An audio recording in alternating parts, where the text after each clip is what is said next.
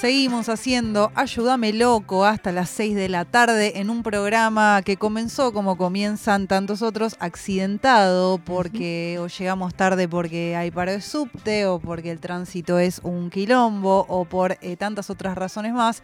Pero para profundizar un poco sobre estos temas, tenemos del otro lado a Fernando Berkovich, sociólogo, que escribe mucho sobre eh, un poco el quilombo que es vivir en una ciudad. Buenas tardes, Fer. Hola, ¿cómo andas? ¿Todo bien? ¿Todo bien? ¿Vos? Bien, todo tranquilo. Bueno, salió una nota que un poco confirma algo que venimos eh, sintiendo quienes vivimos y alquilamos en esta ciudad, pero cuando uno lee el número es realmente alarmante que los precios de los alquileres volvieron a dispararse en capital y ya suben un 89% eh, por ciento en lo que va del año. Eh, ¿Cómo ves esto, digo, de cara al futuro cercano, como la situación habitacional de, la ciudad de Buenos Aires?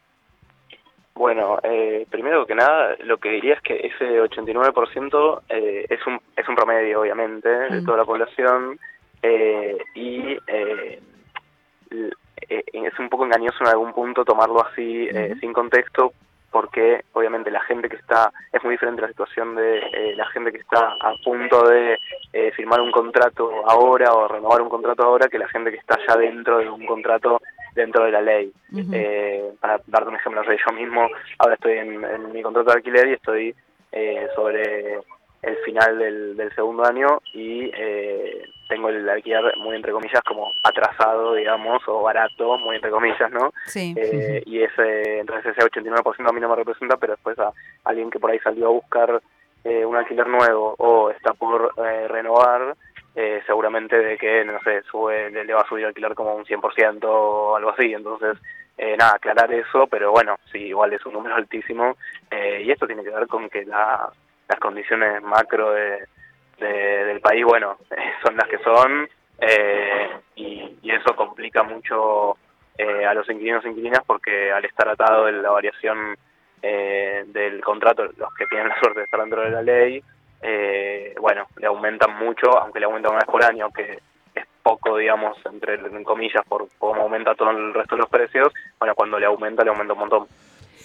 Fernando, digo, el sistema actual, ¿favorece a los inquilinos o favorece a los propietarios? Porque hay mucha discusión con esto de, bueno, el, inquilino no puede pagar los alquileres y a su vez el propietario dice, esto no me conviene, saco los, las propiedades de los alquileres hay como una especie como de solución, porque parece como haber también un discurso de solución mágica, digamos, como si esto no fuera una puja distributiva entre obviamente un inquilino que quiere pagar menos y un propietario que quiere cobrar más. Eh, ¿Hay alguna forma de solucionar eso, digamos, a un punto medio o un punto justo? Eh, y, cómo está ahora eso? ¿Está, ¿Está más para el lado del inquilino o para el lado del propietario? Bueno, mira, yo lo que creo es que las, eh, hay una solución, pero no hay una solución mágica en torno a qué hacer con la ley. O sea, no, no creo que la solución vaya por eh, modificar la ley o derogarla, o creo que eso es, digamos, de que el árbol te tape el bosque, digamos. Me parece que tiene que haber una, una solución, hay que como eh, arroparla, digamos, a la ley con otras eh, soluciones que hagan que haya más oferta de, alquileres, eh, que no que, que, que, esté regulado el alquiler temporario como para que todas esas unidades que se van al alquiler temporario no se vayan, eh, hay que aprovechar eh, las viviendas vacías para movilizarlas y que también vayan a aumentar eh, la oferta de alquileres a largo plazo. Bueno, son un montón de cosas que se pueden pensar. Me parece que hoy la ley eh, eh protege a los inquilinos. Eh, fíjate que antes los contratos eran por tres años y por dos años y ahora son por tres. Eso es un montón porque los inquilinos se ahorran el estar pensando en mudarse cada dos años o todos los gastos trae aparejado eso. Y después, bueno, el problema quizás nodal de, de, para los inquilinos de eh, la ley es esto que te decía de los aumentos, ¿no? Como aumenta una vez por año, vos tenés esos dos, tres, cuatro primeros meses eh, que estás ahí medio con la soga al cuello, después se te acomoda y después casi que te parece barato, ¿no? Pero eso tiene que ver más con eh, la inflación acelerada que hay en el país que eh, con la ley en sí misma. Eh, se podría pensar en que el aumento sea semestral como antes, en un contexto donde bueno, tanto paritarias como, como precios, digamos, aumentan eh, mucho más que una vez por año, eh, pero la verdad que eso sería un poco también como seguirle la corriente a una macro que está medio desordenada, digamos, no soy economista, pero parece que hay consenso sobre eso, entonces bueno, pensar que la solución va a venir por medio de algo sobre la ley exclusivamente y la verdad es que me decís, che, mañana derogamos la ley y pasado se soluciona todo, yo te diría que no. Lo que me parece que ahora hay un problema es que todo el tiempo hay rumores sobre si se va a modificar la ley o no, y eso sí, la verdad que es un, problema grande porque obviamente si vos sos dueño y, y, todo el tiempo te dicen, che, por ahí eh, se modifica la ley a una ley que, que, es de dos años o un año con aumentos cada tres meses y bueno, por ahí decís como, che, bueno, no, no voy a alquilar por ahora y esperar a ver qué pasa. Y eso hace que sí se retraiga mucho la oferta. Y Fernando, eh, pensando un poco en esto que hablamos, ¿no? De eh, justamente una economía con, muchos problemas y una pareciera al menos que e, esta situación afecta especialmente al AMBA o a la ciudad de, de, Buenos Aires. Eh, ¿Cómo es la situación en el resto de las ciudades grandes de Argentina? No, a ver, la, problemática del alquiler no, es una problemática solo del AMBA. Eh, pensá que, no sé, la tasa más alta de inquilinos ni siquiera está en el, en el AMBA, está en Tierra del Fuego, el operado Río Grande Tierra del Fuego. Eh, y después hay eh, tasas muy altas en, en Córdoba y en otros en otros lugares del, del país. Es cierto que la mayor cantidad, en cantidad absoluta, no en porcentaje, está en la ciudad de Buenos Aires eh, y en los alrededores. Y los, eh, precios, y los precios también son más caros acá. Y los precios son más caros, eh, seguro, y eso hace que todo, todo el foco esté en el AMBA. Igual, te digo, por ejemplo, en Bariloche hay un problema gigantesco con el alquiler, te diría mucho más grave que, en la ciudad de Buenos Aires y esto tiene que ver más con lo, con lo que te decía antes de con lo que les decía antes de eh, los alquileres temporarios, ¿no? Que mm. eh, hay poca oferta de por sí de alquileres a largo plazo y los pocos que hay se van al alquiler temporario, que ha crecido muchísimo en, ciudades turísticas como Bariloche, San Martín de los Andes, etcétera, y eso también hace que haya menos oferta y cuando hay menos oferta ahí opera la ley de oferta y demanda y, eh, aumentan los precios.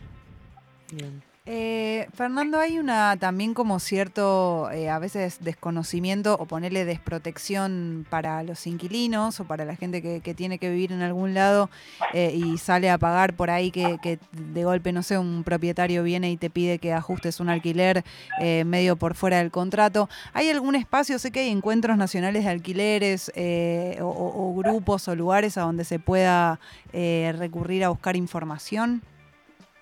Sí, mira, justo eh, ayer eh, entre ASIG, eh, que es la Asociación Civil para la Igualdad y la Justicia, el Centro de Estudios Metropolitanos que depende de la UMED, el CES y otras organizaciones, estuvimos organizando un encuentro nacional de alquileres donde convocamos a, como todas las partes, tanto de la academia, de la política, tenemos representantes de la legislatura, del Congreso Nacional, del gobierno de la ciudad, del, del gobierno provincial, discutiendo un poco qué hacer con los alquileres. Y ese tipo de encuentros, la verdad, son muy fructíferos eh, porque bueno, se, llega a ciertos consensos. Obviamente, cuanto más actores participen en ese tipo de encuentros, más eh, soluciones eh, se van a encontrar y soluciones que van más allá de esto, ¿no? De la ley, ¿no? De si hay que modificar tal artículo de la ley o no.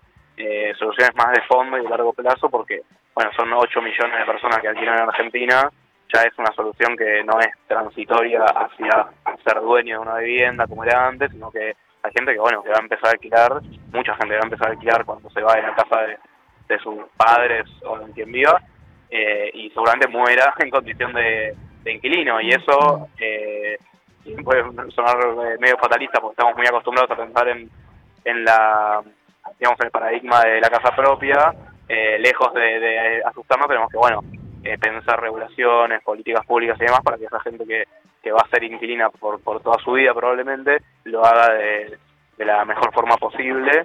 Eh, y, mientras tanto, los que pueden aplicar un crédito hipotecario, lo que sea, lo puedan hacer eh, para también descomprimir un poco la demanda, que es la otra la otra, la otra pata del problema, que hay mucha demanda de alquiler de gente que quizás podría aplicar a un crédito hipotecario. Y eh, un poco en relación a, esto, eh, hay, un hay mucho descontento, lógicamente, en muchos casos con las inmobiliarias porque se piden disparates. Eh, y está creciendo, o al menos veo como que en general cuando, cuando veo amigues que buscan casa, siempre es la idea encontrar a alguien, un dueño directo que te alquile. ¿Estás, crees que digamos esto es algo que va a seguir creciendo o que es quizás un mal momento de una ley que no dio los resultados esperados?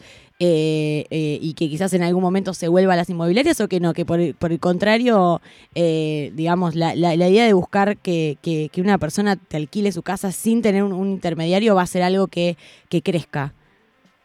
Mira, en general, La mayoría del, del mercado inmobiliario se mueve a través de inmobiliarias. Es probable que ahora esté creciendo más el, la búsqueda del dueño directo porque, bueno, eh, las inmobiliarias también lamentablemente no todas pero pero una gran parte se han convertido como en agentes de como de, en, contra de la ley que lo único que hacen es tratar de el enemigo sí. claro y eso es una lástima porque en realidad su rol es eh, de intermediación no es tanto de, de proteger a una de las partes y eso ah, probablemente hace que mucha gente busque dueño directo porque muchas veces hasta los dueños eh, terminan como descontentos con la actitud de la inmobiliaria porque intentan por ahí maximizar la ganancia en lugar de bueno hacer todo más fácil y, fluido para, para ambas partes. Entonces sí es posible que esto pase.